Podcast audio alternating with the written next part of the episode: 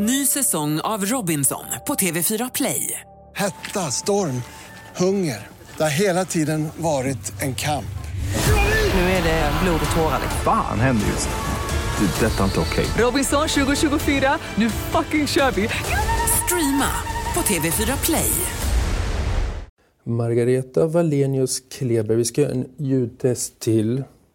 När, när du är ute och reser, till exempel USA, vad köper du alltid med dig hem? En salladdressing. En salladdressing? Ja. Som heter coleslaw. Jaha, varför då? dressing. Ja, den är så gott. Den passar så bra till allting. Jag tycker den är jättegod. Så att Ja, det går åt många burkar. Och sen så brukar jag köpa mintgelé. Knallgrön, så den får vi inte sälja hemma i Sverige. så du smugglar? Nej, det gör jag inte. Nej, jag talar om att jag har med men får de säga att jag kan slänga bort den. Men det brukar gå bra, det är inget som... Men den här mintgelén är god och jag- äter mycket lamm här i huset och tycker att det är jättegott. Coleslaw dressing och lam, äh, mintgelé. Mintgelé, ja just det.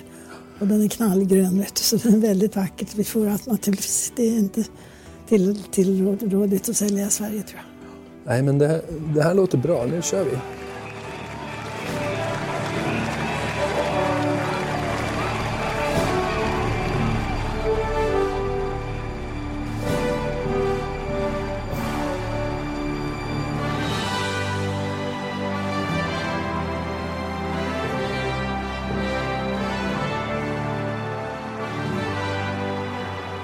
Margareta Wallenius Kleberg driver Menhammar stuteri som sedan 1947 fött upp över 3000 travhästar och varit Sveriges uppfödarchampion de senaste tio åren i följd. Stjärnor som Elitloppsvinnaren From Above, Prix d'Amérique-segraren Maharadja och flertalet derby, kriterier, storchampionat och klassiska vinnare har sett dagens ljus under Margareta Wallenius Klebergs beskydd hemma på stuteriet på Ekerö utanför Stockholm. Många har dessutom tävlat i stall Segerhuvas klassiska färger grönt och brunt. Margareta har dessutom varit ordförande i avelsföreningen under 19 år. År 2013 invaldes Margareta Wallenius Kleberg i Nordiska travmuseets Hall of Fame. Fyndiga namn är ju en del av Menhammars identitet när det gäller hästar. Jaha. Du själv, Margareta, är det någon som kallar dig för Maggan? Nej, det får de inte göra. Det var Bosse Fransson kallar mig för Maggan. Men min mamma heter Margareta som min yngste son. Så var det avhandlat. Mm, bra. Ja. Varför är namnen på hästar så viktiga? Ja, det är väl... Jag tycker det är roligt.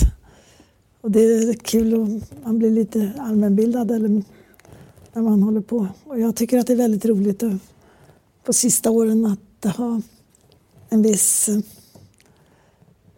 samklang med mammans namn. Så det är lättare, vet du. behöver inte slå upp i datorn hela tiden och titta vem är den där efteråt. Så det kommer man ihåg. Ja, vi, Det var ju tryout till exempel, det blev laborera och så hela det där. alla, alla avkommor då, som är födda samma årgång, de har ju samma begynnelsebokstav på namnet. Mm. Och sen också då ett litet tema på, på mamman Om som man går. vet. Ja, om det går. Hur många generationer Menhammarhästar har du som längst i någon av dina stammar? Ja, det är nog från 47. När vi kom hit ut hade vi en, ett sto som heter Iron Maid. Ja. Och eh, där har vi faktiskt en avkomma som är i avelsboxen fortfarande. Hon fick ett storfölje i år så att efter Ridley Express. Det är jätteroligt. Det är en bra bit. Ja, det är en bra bit, är många år. Så att det, Hur mycket arbete lägger du ner på att hitta namnen? ja, det arbetet är bara roligt tycker jag. Jag är liksom nästan manisk. Man tittar på skyltar och man så roliga namn och så, gäller, så skriver jag upp dem.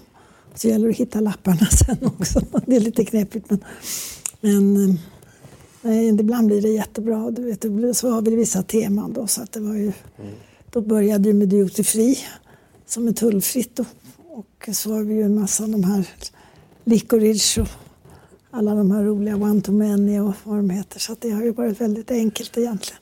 Ja, enkelt, ja, enkelt för dig. Det är en liten sport för alla Ja, andra. det, det är en sport. I år så finns det ett sto som på samma tema. Hon heter centiliter. För jag tänker om man dricker centiliter så blir man ganska... Ja, men det är många som pratar om det här namnet. Jag fick en, en, eh, en bild skickad på telefonen igår på en häst som heter Bribes från auktionskatalogen. Ja, just just. Och bara med frågan, vem är mamma? Så, och då gissade jag faktiskt rätt att det var Haschman. Haschman, ja, just det. Mm. Det är kul. Alltså, så ibland så får man sådana där grejer. Ibland så kan man spara det från år till år. Att den här måste jag komma ihåg. Vilket har varit det svåraste namnet tycker du att hitta? Ja, det, det är knepigt. Men ibland så... Jag sa det, om vi ska köpa hästar eller ston så ska de åtminstone heta något vettigt så att vi kan spinna vidare på det. Det var så roligt när jag hade samarbete med Norman Woolworth för han var lite sådär namnfrik också. Mm, det var ju en uppfödare och hästägare i USA ja, just det. som hade väldigt mycket hästar, lite Bonefish och Ja, just company, det. Filet of Sol och hela balletten där. Och så fick Filet of Sol fick ett storfel efter Smoking Yankee. Så det blev Smoked Salmon förstås. Mm. Var det då den här idén föddes med att ge mamma barnet ett Ja, det var väl lite, lite för, men alltså jag, då, fick jag ju bekräftat att det var bra för att han sa att det var perfekt. Tävlar ni sen om vilken som hittar på bästa namnen? Ibland. har det hänt någon gång att någon har bytt namn på en av dina uppfödningar? Ja, det gör det ibland, men det inte, inte så ofta. Men det är klart att det är en del som vill göra reklam för sin firma eller sin, sitt märke eller något sånt där, och då, varumärke. Och då, då, de får göra det, jag kan inte hindra dem. Men oftast så retas vi lite grann så vi skriver X och så skriver vi vad han hette från början. Ja, du får säga till. Snart är du i Kullen, då får du döpa en till Ikea. Ja, kanske det. Prata om kan prata. Nej, men jag tycker det är samma om vi håller på med de här spritnamnen. Så. Och I samma katalog så finns det en som heter Better Tomorrow. är det Bourbon Ice eller? Ja, just det. Någonting sånt där. Eller om det var Many. Nej, det är faktiskt kul. um, är du skrockfull? på namn och sådär? Inte mycket, nej. nej. För det sägs ju att man inte ska byta namn nej, på en det, häst. Ja, det vet jag att det sägs. Det går bra ändå, tror jag.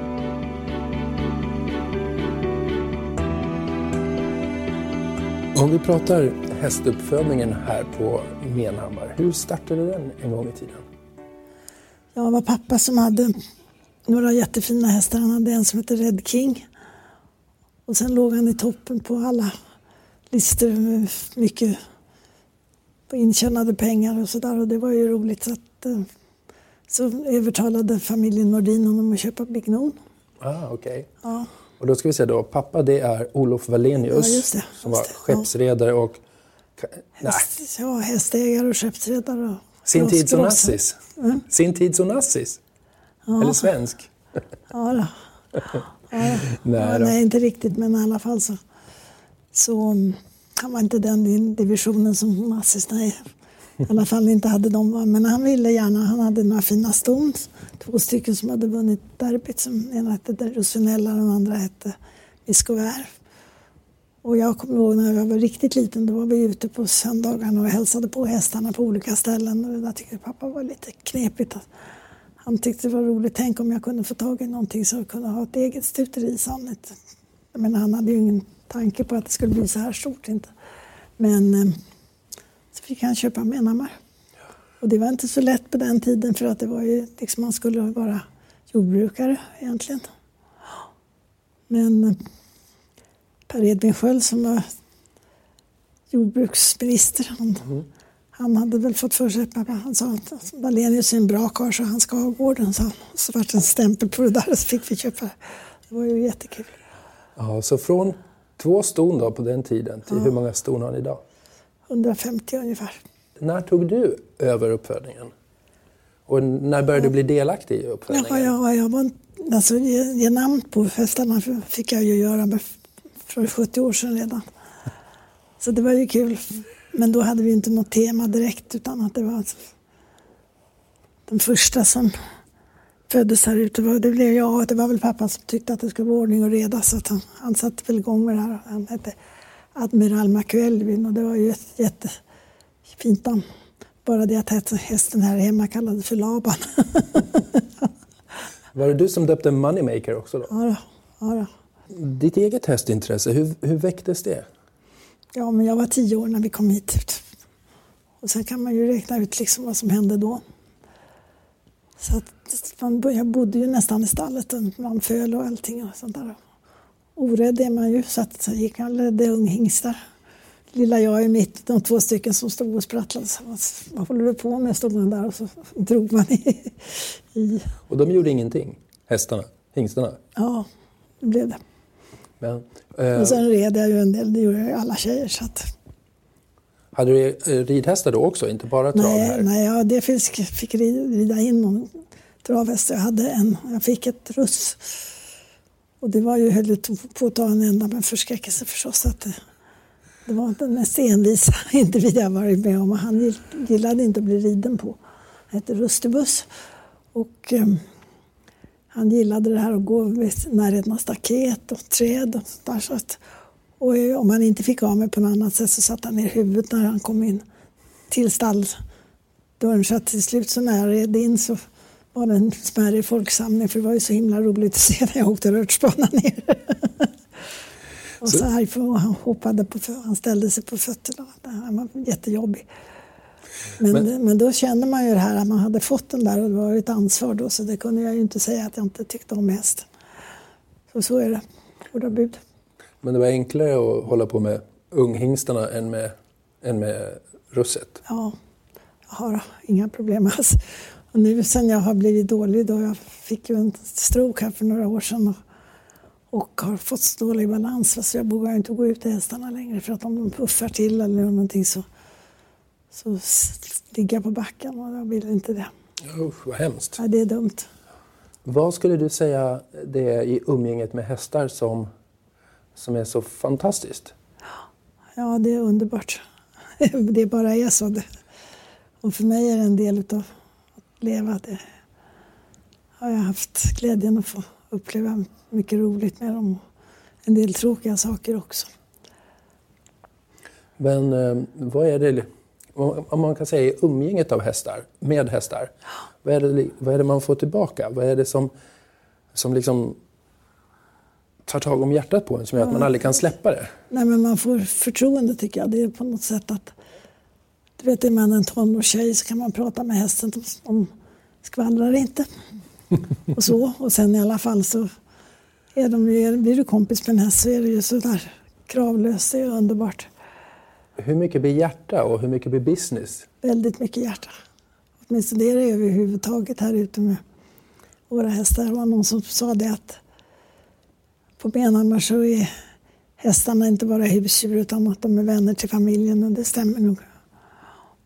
Vilken var den bästa vännen? Ja, jag hade en som hette Rosenella när jag växte upp. Hon, och de, de var derbyvinnare.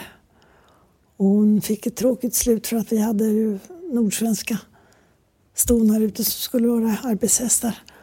Och så släppte man, tänkte man ju inte på att de var ju skodda. Så att hon blev avsparkad benet, det kunde ju inte den veta vem som siktade på men då var det bara att ta bort henne. Ja, det var tråkigt. Hon var, hon var så snäll. Hon kliade min stora Sankt Bernhardshund. Han låg på rygg och så, här, så, så nosade hon och kliade och grejade. Hon var fantastisk. Så det, sen har jag haft många hästar. Jag har haft ett, ett eh, kallblodssto som hette Jäntunge, eller Molvi som var vårt arbetshäst. Hon blev mamma till Jäntunge som småningom blev mormors mor till Järvsöfax. Ja. Så det är ganska kul faktiskt. Så hade vi en som hette Solvit. Också en sån här smutsgul häst. Och hon, eh, Solvit. Solvit Vad fint, var fin. smutsgul. Ja, Ja, du vet, jag vet inte vad det kallas för, men i alla fall. Och hon har tydligen, ligger bakom de här tabackhästarna. Så vi har gjort lite intryck i kallblodsaveln också, men det är ju roligt. Bignon förknippar man ju väldigt mycket med Menhammar. var Vad- också en fantastisk häst. Ja, han var underbar. Han gick här ute i hagen precis. Att han är begravd ovanför hagen precis. Och eh, när Bignon gick bort, han hade problem med levern. Faktiskt, och var jättedålig. Och så, du vet, han blev alldeles kallsvettig. Och, och, så där. och så fixade man genom att man hällde i honom väldigt mycket socker. Det var ju väldigt konstigt, men så var det. Men en gång så gick det inte. Hjälpte inte, så det var bara att ringa på veterinären. Och och alla surrade runt i stallet. Men jag satte mig i hans krubba och kliade honom i huvudet. När veterinären kom så gick jag. Usch. Usch, ja, det, det är sånt. Det är jobbigt. Vi tar aldrig bort några hästar här, alltså om de inte är så att de är sjuka eller så. Den gamla ston får gå till granngården där min son är och klippa gräs. Och så tittar man till dem att de mår bra. Den dagen de inte har så trevligt så slipper de. Då tar vi bort dem själva bara. Och, eh, Det är väldigt värdigt. ja, jag tycker det. Det har jag lärt mig i USA faktiskt. Att de har på stuterierna så har de ofta sina gamla tanter som går där. Kan du mocka en box? Ja. Tror jag. Fast inte idag för jag har ont i ryggen. jag får ta det väldigt lugnt. Det är lätt att tro kanske då, om man kommer från en, från en eh, redarfamilj och kanske haft mycket, ja det är ju en fantastisk egendom. Men hur mycket har du jobbat själv i stallet? Ja, när jag var riktigt ung då så var jag uppe, så jag bodde ju i stallet mer eller mindre med unghästar och sådär. Och så hade jag alltid en polotröja på mig för att det synas att man hade blivit ikullslagen eller något sånt där för det var farligt att vara i stallet. Men jag, jag var ju där uppe mycket och pysslade med föl och, och sånt. Och ibland så blev de skrämda för någonting och så stack de ur boxen och så fick man liksom bli full kull och så trampade de på en kanske. Sånt händer. Sen när du blev intresserad av sporten, blev du, vill du aldrig köra själv, ta med licens eller något? Nej, jag är tävlingsmänniska men inte, på det, inte sådär. Man vet ju sina begränsningar så jag tror att jag var lugnast för sporten också om man höll sig på stallbacken. Varför då? Jag vet inte, jag, jag, var, jag var ju mycket på stallbacken. Det var ju roligt. Det, min pappa var kul för han, han ringde varje dag till stallet. Han skulle bara ha goda nyheter. Han ville inte höra liksom. Satt fem minuter efter så ringde telefonen och då var det stallpojkarna som ringde att det var ett sårskada där och det var hopspricka si och det var allting sånt där. Så skulle jag framföra det då. Att den kunde inte starta på lördag för att den var skadad hästen. Eller så. Så då ringde de till dig och gick via dig? fick, och så fick jag. Så jag lärde mig mycket om hälter och mycket sånt där det var ju kul. Så att du kunde mocka en box, kan du sela en häst? Och då kunde jag det. Det var ju fantastiskt. Det, här, vet, det var ju inte quick hitch utan man rullade och grejade. Så det, det kunde jag faktiskt, men jag vet inte om jag klarar det idag. Nej. När började du gå på trav? När blev du intresserad av själva travtävlingarna? Ja, jag var med på Bignos tid, kommer jag ihåg. När. Det är fantastiskt fantastiskt. Vi följa med och titta då när alla det kom så massor med människor som kunde titta när han startade igen. För han startade ju väldigt länge. Så var han borta för någon skada och så, så, så kom han ut igen. Men han var, det var en sån där otroligt charmerande häst. Fyra vita ben och så en stor läs och så hade han ögon som bara spelade. Man såg att han tyckte det här var jättekul. Var du med också då eh, när han... Eh, du kan inte ha varit så gammal då under kriget? Nej, Eh, nej, men då när han var i Berlin fick han, pappa fick ju inte åka för en farmor. Nej, nej. Och då höll de ju inte på att släppa hem honom. De ville, tyskarna ville ha kvar honom. Det var alltså 1943? 43, tror jag. 42 eller 43. Han startade i Berlin. Ja. Och min farmor då som var mycket bestämd, hon förbjöd pappa. Och han var ju då 40 år så att han kunde försvara sig själv. Men, men, han fick inte åka dit. Hur kändes det då när, när Ja, det inte han skulle få komma hem Det hästen? var jobbigt tror jag, men pappa spelade kort med Amboyen Günther som var utrikesminister och han ringde till utrikesministern och sa att det var lite knepigt och sådär och då var det utrikesministern som var mycket travintresserad. Han tydligen tog kontakt med den, sin tyska kollega och på, det kom ett telegram att Bignon lastades på en järnvägstransport på samma kväll. Det är ganska, ganska det sägs sen efteråt att det var enda gången Sverige röt till under första eller andra världskriget. Jag vet inte, det var en travhäst. Ja, och han var ju också i Norge och startade Ja, det var under ockupationen. något, något halv, halvår efter sen. Och där lär han ha galopperat 140 meter eller något sånt där. Och det stod någon sån här tysk um, officer och sa Leider. Pappa sa lugn, han vinner. han. Och det gjorde han ju.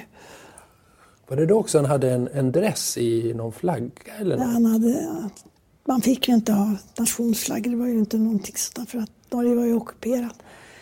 Men de hade målat sulken blå och gul.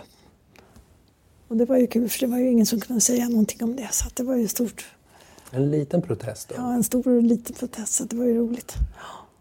Och sen så var prissumman lär ha varit 10 000 kronor tror jag. Eller om det kan ha varit 100, jag vet inte riktigt. Men alla pengar, det måste nästan ha varit 100 000.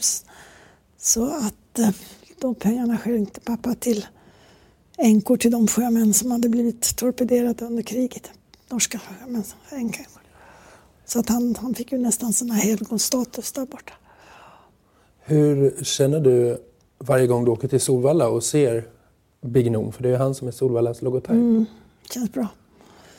Så fråga mig inte om att man ska flytta på Solvalla i alla fall.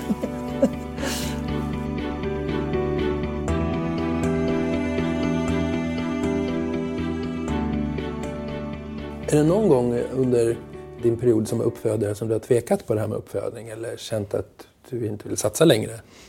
Det är klart man har blivit lite mobbad måste jag säga. Att man har haft för mycket hästar och att det alltid höra att det är hästarnas fel för de är för många och de det fordrar mycket jobb och mycket människor som jobbar med dem. Och så där. Men Alltså, vem är det som har mobbat då? Så att säga? det är mig som har mobbat dem Jaha. ja, runt omkring som tycker att det har kostat väldigt mycket pengar och det har det gjort. Men om jag säger så här att om jag hade tillräckligt så jag skulle kunna köpa en ny päls hade jag hellre köpt en traktor. det är faktiskt så. Ja, den är mer användbar kanske. Ja, jag Här tycker, ute. tycker det. Ja. Var följer du helst tävlingarna?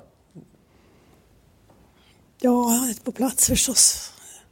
Det gör jag. Och, eh, och sen tycker jag att det är fantastiskt just att titta på TV. Du behöver inte åka in om du inte orkar eller vill eller kan ha något annat för dig.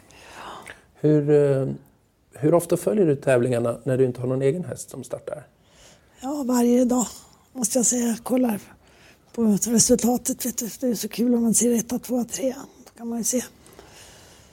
Så det, det gör jag. Det sista jag gör på kvällen. Titta på TV. På text-TV. Och eh, ibland så samlar man ett glatt leende på. Jag tänkte, alltså, så kom den inte till start eller så där som den inte var med. Men då är det någon som har galopperat. Eller något. Men det, det, ja, det är en livsstil. Spelar du V75? Ja, det gör vi. Det gör vi också. Då spelar vi faktiskt på... Vi spelar hemma då på när vi har hästar till start. Vil- det- Vilka är det då som spelar? Det är jag och en kompis här. Och vi spelar 50 kronor vinnare och 50 kronor plats. Så det, det brukar faktiskt gå ihop. Kanske blir 21 kronor plus eller något sånt där. Det är roligt. Det är inga, jätte, det är inga jättegrejer inte. Det, det genuina travintresset kanske inte är så starkt just nu. Och travsporten har lite problem med att hitta, hitta nya som blir intresserade av hästarna och sporten. Vad tror du man måste göra? Eller vad tror du är det viktigaste för att hitta nya intresserade? Det är svårt. Det är, så- stora kostnader. Det är ju det att det är så dyrt. Förut kunde ju vem som helst äga en häst. Och idag är det ju hemskt dyrt med träning. Men det är roligt med de här konsortierna. Det är roligt med det här som Travkompaniet till exempel. Och folk blir ju urintresserade. Och det kom ju från oss här att jag kommer ihåg jag satt tillsammans med någon yngre förmåga här nere och pratade med varm om det här, för han, han hade fastnat för hur vi har det här ordning och reda. Så där, så sa han att skulle man ju låta gå ut till allmänheten och då blev det det här travkompani-upplägget och det är ju jätteroligt faktiskt. Så det var ju med Hultband och Mm. Och var med och ägde Maharaja och Jaded och en massa fina hästar. Ja, ja. Travkompaniet. Hur många var det som mest? Som har varit engagerade i Travkompaniet om man räknar ihop alla människor? Ja, jag tror att det är bortåt 5 000 tror jag nästan. Wow. Ja, en liten del då. Så har vi en, en dag om året, är det Travkompaniets dag. Och då är det öppet från nio till, som trodde vi, till klockan två. Men då fick de för sig att de skulle upp och titta på föl också. så det var ju jätteroligt. Det är ju fantastiskt kul. Hur mycket ligger på oss som travintresserade att dela med oss sporten? Jag, tycker att, jag tror att det är det bästa sättet. Munmetoden tror jag är det bästa sättet att få folk intresserade. Jag har lyckats intressera ganska många människor faktiskt. Och talar om att det inte är så kul för det kostar väldigt mycket pengar och man ska inte tro att man blir miljonär med detsamma inte, utan att det, det tar ett tag. Så, Ja. Men det är spännande just det här. Jag tycker det är underbart när man får höra att att någon har givit sin gamla farmor en del i travkompaniet och gamla farmor sitter och konstaterar att hon har minsann häst med i Elitloppet. Sånt hände, hände för något år sedan. Det tycker jag är jättefantastiskt. underbart. Du sa också det att man blir inte miljonär direkt på travhästar. Jag har hört att... Vet du vad det enklaste sättet att bli miljonär på travhästar är? Ja, man börjar med en miljard, ja. ja, man börjar som miljardär. Just det. Just det, men det är väl inte, det är inte bara travhästar, det är båtar och det är allting sånt. Ja, ja, nej, jag tänkte inte just på er, men jag tänkte det, det är en sånt, sånt roligt säg. Det säger så mycket just. Det bästa sättet att bli miljonär på travhästar, det är att börja som miljardär. Då för, förstår man hur svårt det är. Ja, det är det. Men just jag tänkte på det här med, med travintresse. Eh, du lever med en man, Tore. Är han travintresserad? Han har blivit. Hur, hur gjorde du honom travintresserad? Ja, jo, han har varit tvungen att bli det. Och sen har han börjat köpa hästar och då kommit in i i det hela. Men han, det är så roligt, han köpte en häst som, het, som han döpte om faktiskt. Jaha. Så den heter... Någonting på huvudet måste det heta. Det, det kommer strax. Mm. Uh, unsafe Investment. Unsafe Investment? Ja, just. Och en himla bra häst, men den har verkligen blivit en unsafe investment. För övrigt var lack häromdagen. Så att ja, men jag tänkte då, vad hade du för knep för att få han med på tåget med hästar? Ja, det är väl enda sättet att hålla mig på gott humör tror jag.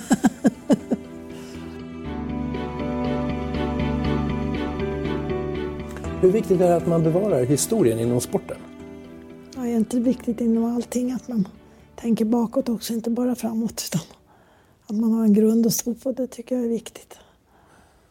Så det är lätt att bli historielös? ja, det är inte bra. Tycker jag. hur tycker du att vi hur, hur tycker du att vi är på att ta hand om, om det travkulturella arvet som vi har i Sverige? Jo, men det är väl fint med museet till exempel som glädjen att få vara med i. Då. Och eh, som jag sa till Olle Goop att nu har vi blivit dammiga du, och nu har vi blivit sådana här museiföremål som de dammar av någon gång om året. Olle uppskattade inte det skämtet. du är väldigt engagerad i travsporten. Mm. Eh, du är med i, ja vad ska man säga, du har suttit i Solvallas styrelse, Avelsföreningen. 19 år. Ja, precis. Ja. Och Travsportmuseet och många sådana saker. Var, var hittar du energin till allt det här? Hos hästarna. Hos hästarna? Ja, det är konstigt alltså, men det, det ena ger det andra och jag tror att jag kan hjälpa till på många sätt på många ställen. Och då är jag med, med beridna högvakten till styrelsen. Vad tror du att, vad är det du kan tillföra? Ja, dels så känner jag ju väldigt mycket människor och jag kan tillföra både kunskap och faktiskt hjälpa till med praktiska grejer och så. så ju... När man pratar med människor om dig så säger de att Margareta är lite av travsportens goda samvete men och, så otroligt omtänksam. Mm. Och jag fick ett exempel på, till exempel det var, det var på Avelsföreningen hade varit ett möte och efteråt var det en av de anställda som stod och diska. Och du hade kommit in och frågat om ni inte hade någon diskmaskin. Mm. Och veckan efter så hade du kommit dit och eh, haft med dig en diskmaskin i bakluckan. Ja, på en Saab tror jag. Ja, jo, ja, kul. Ja, det, det är lite så kanske. Och, eh, och sen även just det här, sätter hästarna i första rummet, djurambulans på Solvalla, mm, hästambulans. Mm. Mm. Och den är ju inte bara för hästarna på Solvalla, men Nej. den gör ju tjänst varje tävling och är liksom borta på Bro, vad heter det med, Broparket. Broparken, ja. galoppbanan.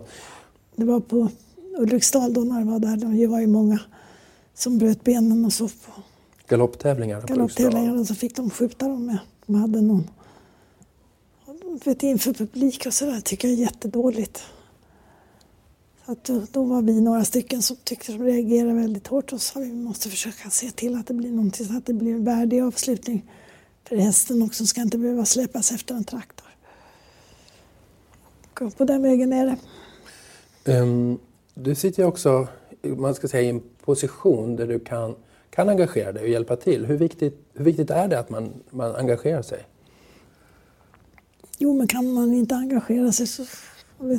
Det är väldigt viktigt tycker jag. Det är allting. Det spelar inte roll. Jag är engagerad i en massa andra grejer också. Men då kan man ju stötta med lite pengar om det hjälper. Och, och det gör det. Vi vet ju att du är engagerad i hästar och människor, men också i kultur. Mm. Det tycker jag var roligt också när jag skulle få komma och prata med dig eftersom vi brukar råka på varandra på operan ibland. Mm. Mm. Vad tycker du är så härligt med opera? Det är så roligt för mig att få fråga även om det är en travpodd. Ja, jag, tycker, jag tycker det är, musiken är fantastisk. Jag har alltid älskat klassisk musik. Och, och min pappa tyckte mycket om musik också. Han döpte alla våra fartyg till operanamn. Jaha. Ja, bara för att... Det visste jag inte. Jo, men det är internationellt. Mm. Så att vi till och med kallade för The Opera Line utomlands. Ja, det är ju Traviata, Aida, Hotell och allt sånt där. Det är ju Carmen, Tosca. Ja. Och sen var han väldigt musikalisk och hans syster spelade bra piano. Så att mycket musik har det varit. Vi har. har du någon favoritopera? Ja, jag är lite konstig men jag gillar nog Aida mycket. Jag tänkte på det, om just du om ni var kända lite som Opera on the Seas, era, era båtar. Du, har också, du inredningsarkitekt också. Nej, det är Eller, inte ja. arkitekt men jag inreder. Jag fått, det fick jag förtroende faktiskt då, när pappa levde. Så det var före 1970 och inredde alla båtar och det gör jag väldigt gärna. Och det är lite så här att man skapar ett hem för de som inte bor hemma utan det, det, det är ett hem som de har ute till sjöss. Jag tycker det är väldigt, väldigt viktigt att det är trivsamt, att det sitter riktigt, att det liksom vettigt att du har lampan på rätt ställe när du ska sitta och läsa och så, så att det är glada färger. För att det är ju, om vi är ute till havs så är det bara grått egentligen, grått och blått. Hur, eh, hur många är det som arbetar ombord på era fartyg? Ja, numera är det på varje fartyg mellan 18 och 20. När min pappa gick bort så var det 40 men det är inte mitt fel att den har försvunnit utan det är tekniken som har gjort så. Hur många, hur många båtar finns det i Wallenius? Ja, drygt 40 i vår, vårt eget. Ja. Och det är eh, frakt av bilar? Allting, som, allting All... som rullar. Allting som rullar. Travsulkis? Ja, då. Nej, men allt som rullar. Och, och till och med tåg har de tagit. Hur engagerad är du i, i, i företaget idag? Så att säga. Jo, är... jag är med i alla, nästan alla styrelser. Mm. Och min son som är koncernchef med min äldste son, han, han började faktiskt som lantbrukare och var chef här ute på Menholmen och det är väldigt det var väldigt nyttigt. Det är så kul, man träffar så mycket olika sorts människor. Man gäller liksom att få alla att jobba ihop. Och det var nyttigt. Hur mycket, släpp, hur mycket kan du släppa till honom nu då? Eller vill du vara med och kolla i alla ja, beslut? Ja. jo, skojar lite med honom. Det fanns en skämteckning som visade att det var när han blev utnämnd till detta så, så det, någon som, det var en skämteckning och någon som knackade på dörren och sa att det ska hälsa från direktörens mamma som ringde bara och sa att det är hon som fortfarande har majoriteten. Det tycker jag är så underbart. Så den där skämteckningen förstorade vi upp och hänger på hans rum på kontoret. Mm.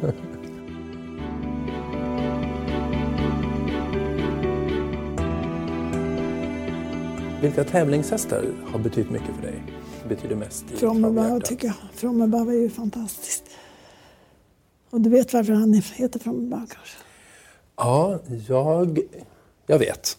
Hans mormor, Supernice. Ja, just det. Som köpte jag som föl. Ja, hon var Amerikas bästa tvååring. Hon blev det. Och det var tur för mig för att de jag hade betalt för mycket för henne och sa de men det, jag skulle bara ha den där följen för jag hade gått och tittat på när det är på, på farmen i Kentucky. Och hon blev jättedyr. Jag har inte köpt så dyra hästar förut. Men, och dollarn var hög så att jag höll nästan på att komma under förmyndare. Nu blev hon, så blev hon ju så här. så vann hon ju både Mary Bell, det var fantastiskt. Sen blev hon sjuk. Och då ringde Stanley Dancer som var topptränare i Amerika, nästan grät. Då sa hon att, att de säger att hon har fått cancer. Han var alldeles förtvivlad. Så, så, vad gör vi nu då? Ja, de, de säger att vi ska börja med cystostatika. Nej, det ska vi inte alls göra, så här, för jag hade en faster som hade genomgått en sån här behandling. Så den hästen har gjort mig så glad. Och, så att jag gör inte så med ett djur, men om vi kan kanske ändra på någonting med balansen i hormoner och sådär. Vi skickar henne, betäcker henne. Till och med Amber Gold som stod på borden bredvid. Och dräktig blev hon. Och så fick hon en storföl. Och den fick ju namnet Gift from Heaven. En gåva från himlen. Mm, just det. Och sen så blev det From Above då. Ja, det är verkligen. Jag förstår att den ligger verk- verkligen nära hjärtat. Och jag sålde honom när han var föl ute på ett gärde då när Sundqvist hette han som var här ute och skulle, hade fått löfte av sin fru att köpa ett par hästar till. Han hade köpt hästar förut någonstans. Men de hade inte blivit något bra men frun sa att okej. Vilken tur. Ja, det var tur. Han pekade på de här fölen för han var så nyfiken och gick med hela tiden. Och så fick han, Och han vann kriteriet, han vann derbyt och han vann Elitloppet. ja, Tre år på raken. otroligt alltså. Hur kändes det? Alltså som en travhästälskare och som en travuppfödare Ja, att se de här då, loppen? Då, då blev man glad. Så glad att tårarna rann faktiskt. Det var fantastiskt. Och sen fick jag, när han slutade tävla, fick jag köpa tillbaka Hur, jag, jag förklarade för, för Hasse Sundqvist då att jag kan väl få köpa honom så slipper vi bli ovänner så för att vi har, har olika, man har olika anledningar att låta en häst sluta tävla. Så, där, så fick jag göra det och det var ju roligt när någon var här ute, han och hans fru var här ute varje vecka. Och bjöd på äpplen och så. Det var jättekul. Och det var, Maharadja. Vad säger du om Maharadja? oj! ja, det är en fantastisk häst. Han har ju gjort så mycket. Och så nu verkar det som om det blir bra i aveln också. Det är väldigt roligt. Vad betyder det för dig att få vinna Prix d'Amérique? Ja, det, var, det var ofattbart tycker jag. I ösregn. Och eh, då spelade jag faktiskt ganska mycket pengar på. Jag tror att vi fick resan betald faktiskt för att det var någon som hade upptäckt att man skulle spela på honom också. Så också sprang från ett lopp till ett annat. Men Ja, hur var det den dagen? För att det var ju många på förhand som inte tyckte att liksom, Maharadja har ingen chans längre. Han har kanske startat, startat liksom. Hade han inte vunnit när han mötte Reddy Cash de andra gångerna så skulle han inte vinna nu. Men Nej, jag kommer ihåg ju från den dagen. För att jag jobbade där nere då. Folk började prata mer och mer om Maharadja under den här ja, dagen. fransmännen gillade honom. Och jag kommer ihåg veterinären då som hon betedde sig lite konstigt. Det var någon från banan då. Hon nästan knäppte händerna och sa ni vad jag pratat med honom bara upp och sagt att nu ska hästen, det vore kul om jag vann. Ja, det var tacksam vi. Vad kommer du ihåg från den där dagen? Jag kommer ihåg att vi hade med oss vår spanske veterinär ner. Han skulle ner och titta och han hade gått in i Notre Dame på morgonen med en liten bön. Och sen så kommer jag ihåg att det ösregnade, det var ju förskräckligt väder. Och så, men Och efter loppet? ja, det var helt otroligt. Alltså, jag fattar inte. Och de sa det att han vann, ska du inte gå ner? Nej, det gör jag inte, så jag. För jag hade haft en fransk häst som jag hade fött upp själv för några år sedan. Och han hade vunnit tyckte jag. Men det var bara det att han blev diskad för att han hade tagit ett litet steg. Så jag sa, ja, jag går inte ner i någon vinnarcirkel om de inte talar om det i högtalaren. Så att vi kom lite sent, men det gick bra. Ja. Och sen blev det ganska mycket champagne och ganska länge och så småningom så började det gå upp för henne, vad som hade hänt. Tror ni på högre makter? Att det finns någonting? Ibland kanske man gör det. Fast ibland hjälper det inte. Men, det är inte bara med hästar. Utan det, men som det blev så vart det väldigt bra.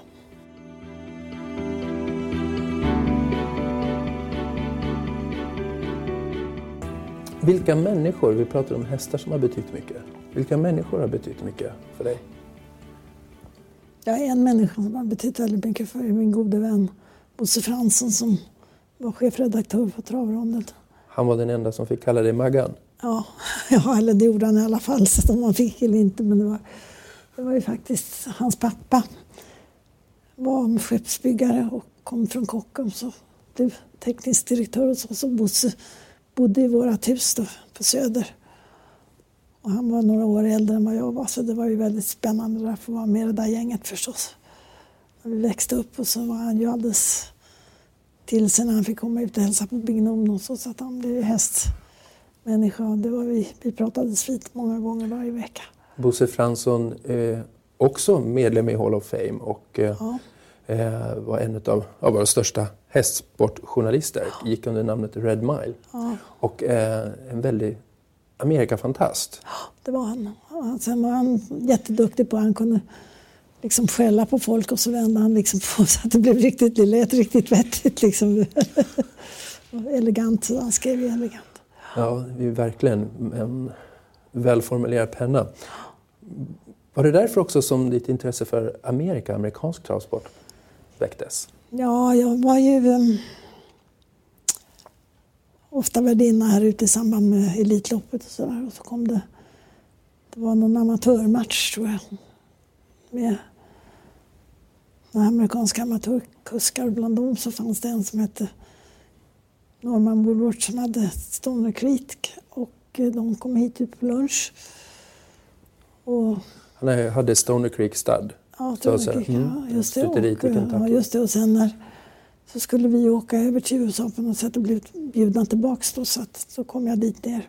Och de kom hit och tyckte att det var jättefantastiskt. Det var en sån där vårdag när det regnade och åskade sådana tio minuter ungefär. Så det var strålande solsken. Vi gick in i stora stallet. Och när vi kom ut så hade det ju öst ner. Men det var ingen som märkte att det hade regnat. Det var fantastiskt. Och sen så skrev han till mig att han hade en en bra häst som var fyra år tror jag. Som hette SotSot som han tyckte att jag skulle köpa. Och det tyckte jag lät ju jättebra, bara det att jag hade inga pengar så att jag sa det till honom att tyvärr så har min pappa hade gått bort och så det var arvsskatter och elände. Så att, och eh, sa jag, jag har inte råd så att köpa men jag kan så kan få dela den på något sätt eller hyra för att det låter som du eller ni då talar så gott om hästen så att vi kanske kan göra det tillsammans. Och det tyckte han var en jättekul idé för att så blev han ju ständig gäst här på Menam. Vi hade väldigt kul. Det var mycket gemensamma affärer just med hästar och det här med namnen och jättekul. Så att, Stoner Creek Stud, det är du som har, driver det idag? Ja, eller har? jag har Stolen Krika. Ja, just det. Och jag, jag fick ju köpa gården då när Norman hade gått bort. Och det var ju sista, det var ju när eh, um, From vann Elitloppet för han hade varit på Norman hade ju varit på alla Elitlopp tror jag men det var det enda som han inte var på faktiskt för då hade han blivit sjuk. Och eh, de Charter som var chefer, det är chef för Hambledonian och jag ringde från vinnarcirkeln för att det var en sot komma. Och eh, då låg han ju i sjuksängen där borta och sen två dagar efter åkte jag över och så har jag tagit med mig alla filmer och bilder och allting och visar. Sen så levde väl Norman en vecka efter det så, så jag fick åka hem och hade varit på begravning också. Så det var inte så kul. Nej. Men måste Men så fick jag köpa gården för de skulle inte ha den kvar. vara skönt ändå att han får dela det. Mm. Ehm, Stoner Creek Stud, Neville Pride. Mm, han stod där. Har du några roliga minnen ifrån Stoner Creek? jag kommer ihåg att det var två tyskar inne i hagen. Vi ska- hade en visning där ute. Och, ska vi också säga då att Neville Pride var ju känd för att vara en ganska elak häst. Ja, det är inte många var- hästar som är elaka men Nej, de kunde inte ta honom med grimskaft utan de hade en sån här som man har på båtar, vad heter det? båtshake. Båtsaker.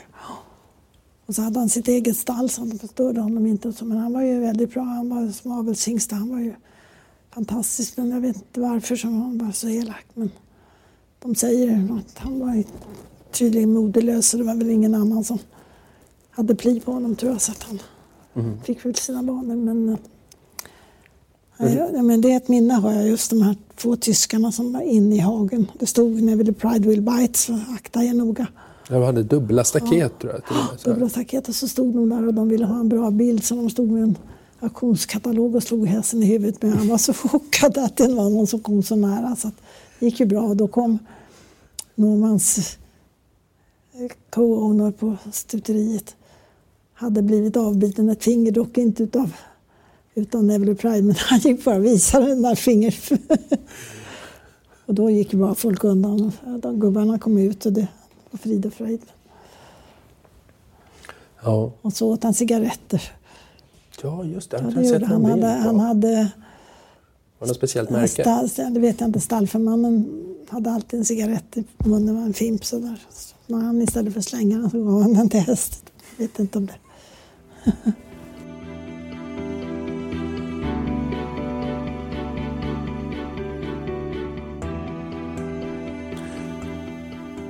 Vi pratade också om att ehm, man kan ta nytta av hästar i svåra stunder. Ja. Ehm, Jo, det måste, jag, det måste jag säga. Min yngste son blev svårt sjuk här och var sjuk i två år innan han gick bort. Och då, jag bodde mycket hos honom på sjukhuset. Och så, han var bara 24 då och var väl färdig med sin utbildning och allting. Och sen så blev det så att han var jättedålig. Och jag, då jag vet jag fick hela Karolinska och heja på travhästar för det var ju där, klockan halv tio på kvällen var det ju visning på travlopp och sånt där. Och, de, och sen så var det, den dagen var över och så visste man att det kommer nästa dag. Det kanske var någon som skulle göra bra ifrån sig. Så det, det hjälpte väl väldigt mycket. det hjälpte dig och honom då. Ja. Och sen efteråt måste det ha varit otroligt svårt. Jo, men det är det. Ja, djur är fantastiska.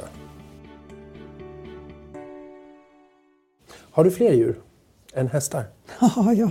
Jag var, så jag hade, fick en sköldpadda när jag var sju år. tror jag det var en, en ganska stor, sådär ett halv meter ungefär. En landsköldpadda. Som, vi hade ju tankbåtar som gick på Curacao. Och kaptenen hade lovat att han skulle ta med sig en padda till mig hem. Och eh, så kom han hem, han hade glömt bort det ända tills han skulle åka. Så han rusade in för han hade en god vän som var polismästare och hade hela trädgården full av sköldpaddor så han hade lämnat en lapp att om du räknar dem och det är en mindre så är det jag som har tagit den.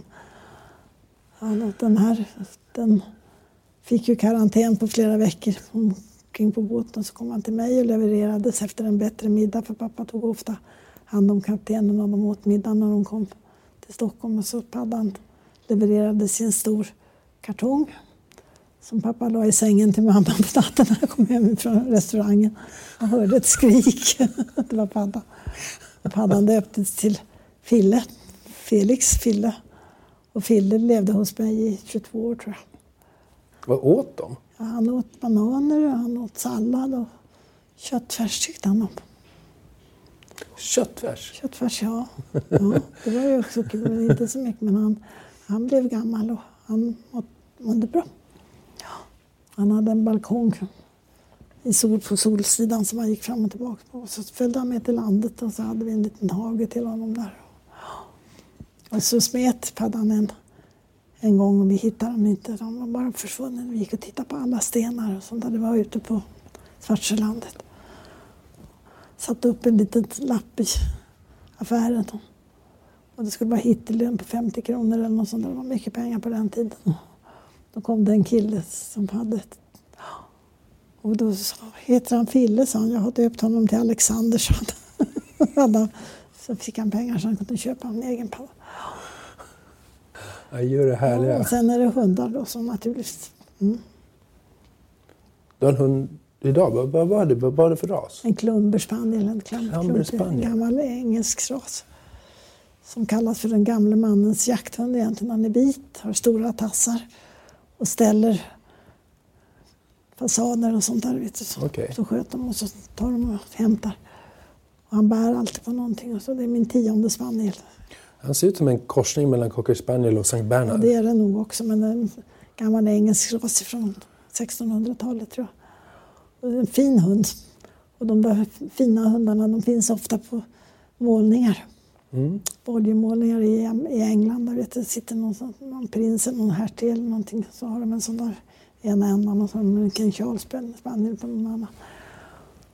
Prinshundar då, som har varit på prinstavlor. Om man målade en tavla på Margareta Wallenius Kleber och tog med en häst, vilken häst skulle det vara med på tavlan?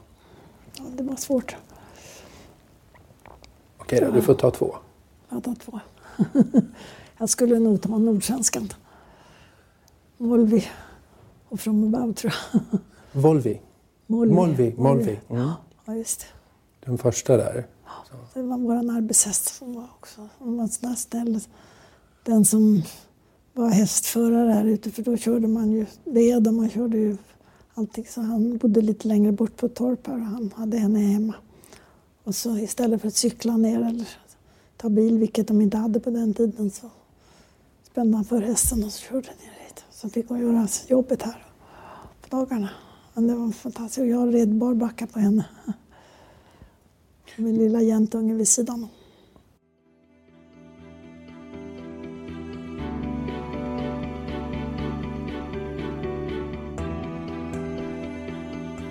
Upplever du att människor har stor respekt för dig? Ja, det vet jag inte. De respekterar mig kanske. Det, det, det hoppas jag att de gör. Men eh, jag tror inte de är rädda för mig. Det behöver de inte vara heller. Hur många hästar totalt har, har passerat genom Menhammar? Jag tror, upp? att, jag tror att det är över 2000, mellan 2000 och 3000 hästar. Som ni har fött upp? Det är fantastiskt. Verkligen. jag, har, jag har dem i pärmar här så jag vet liksom. Vad är du mest stolt över under din karriär? Jag tycker det är roligt att ha fått upp fina hingstar som har blivit godkända i aveln. Det känns ju jättebra. Hur känns det att gå omkring ja, vägen ner mot huset här och så är det Maharadja i ena hagen och From Above och det är Viking Kronos, det har varit Varen, Ja, det har varit det. Going Kronos. Och... Ja, det känns bra. Det känns bra. Har de väldigt olika personlighet hästarna? Mycket. Mm. Nej, men det var som någon sa med Sotsoto, han var ju Neville Pride och egentligen var han bussig häst men han hade sina sidor också men han var inte alls men om du var dum mot honom så det glömde han inte. Va? Så att eh, man var artig. Man skulle, han, sen var han rolig, han hade stora ögon och, och jag gick och hämtade tidningen varje morgon och så då var han ute i hagen. Och eh, då såg man honom. Om man inte sa god dag, god dag, hur står det till med dig då? Så fick man en sån där blick efter sig som var inte värd någonting.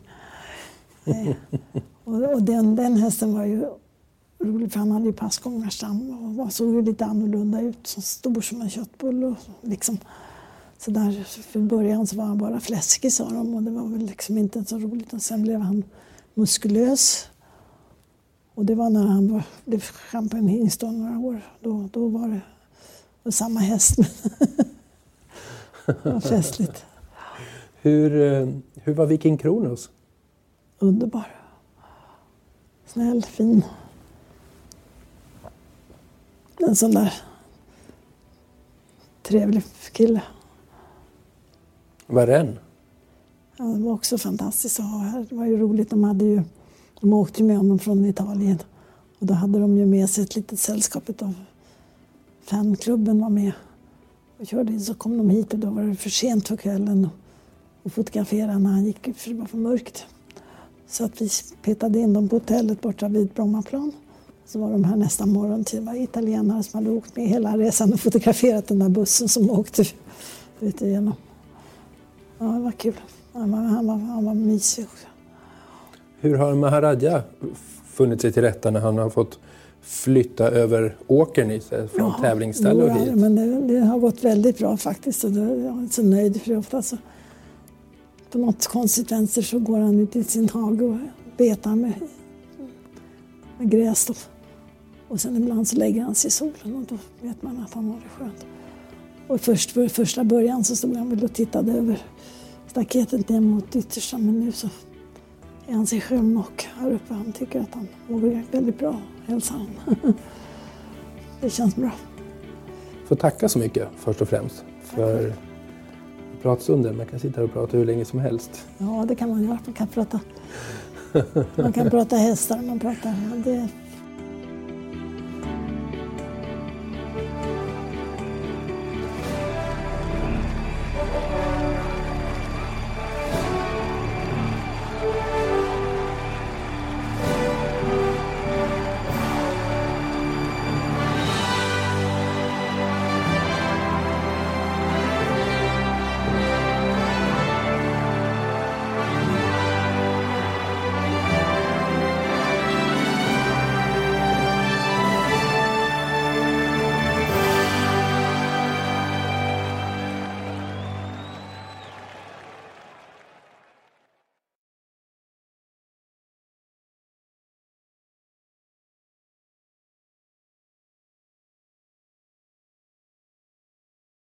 Ny säsong av Robinson på TV4 Play.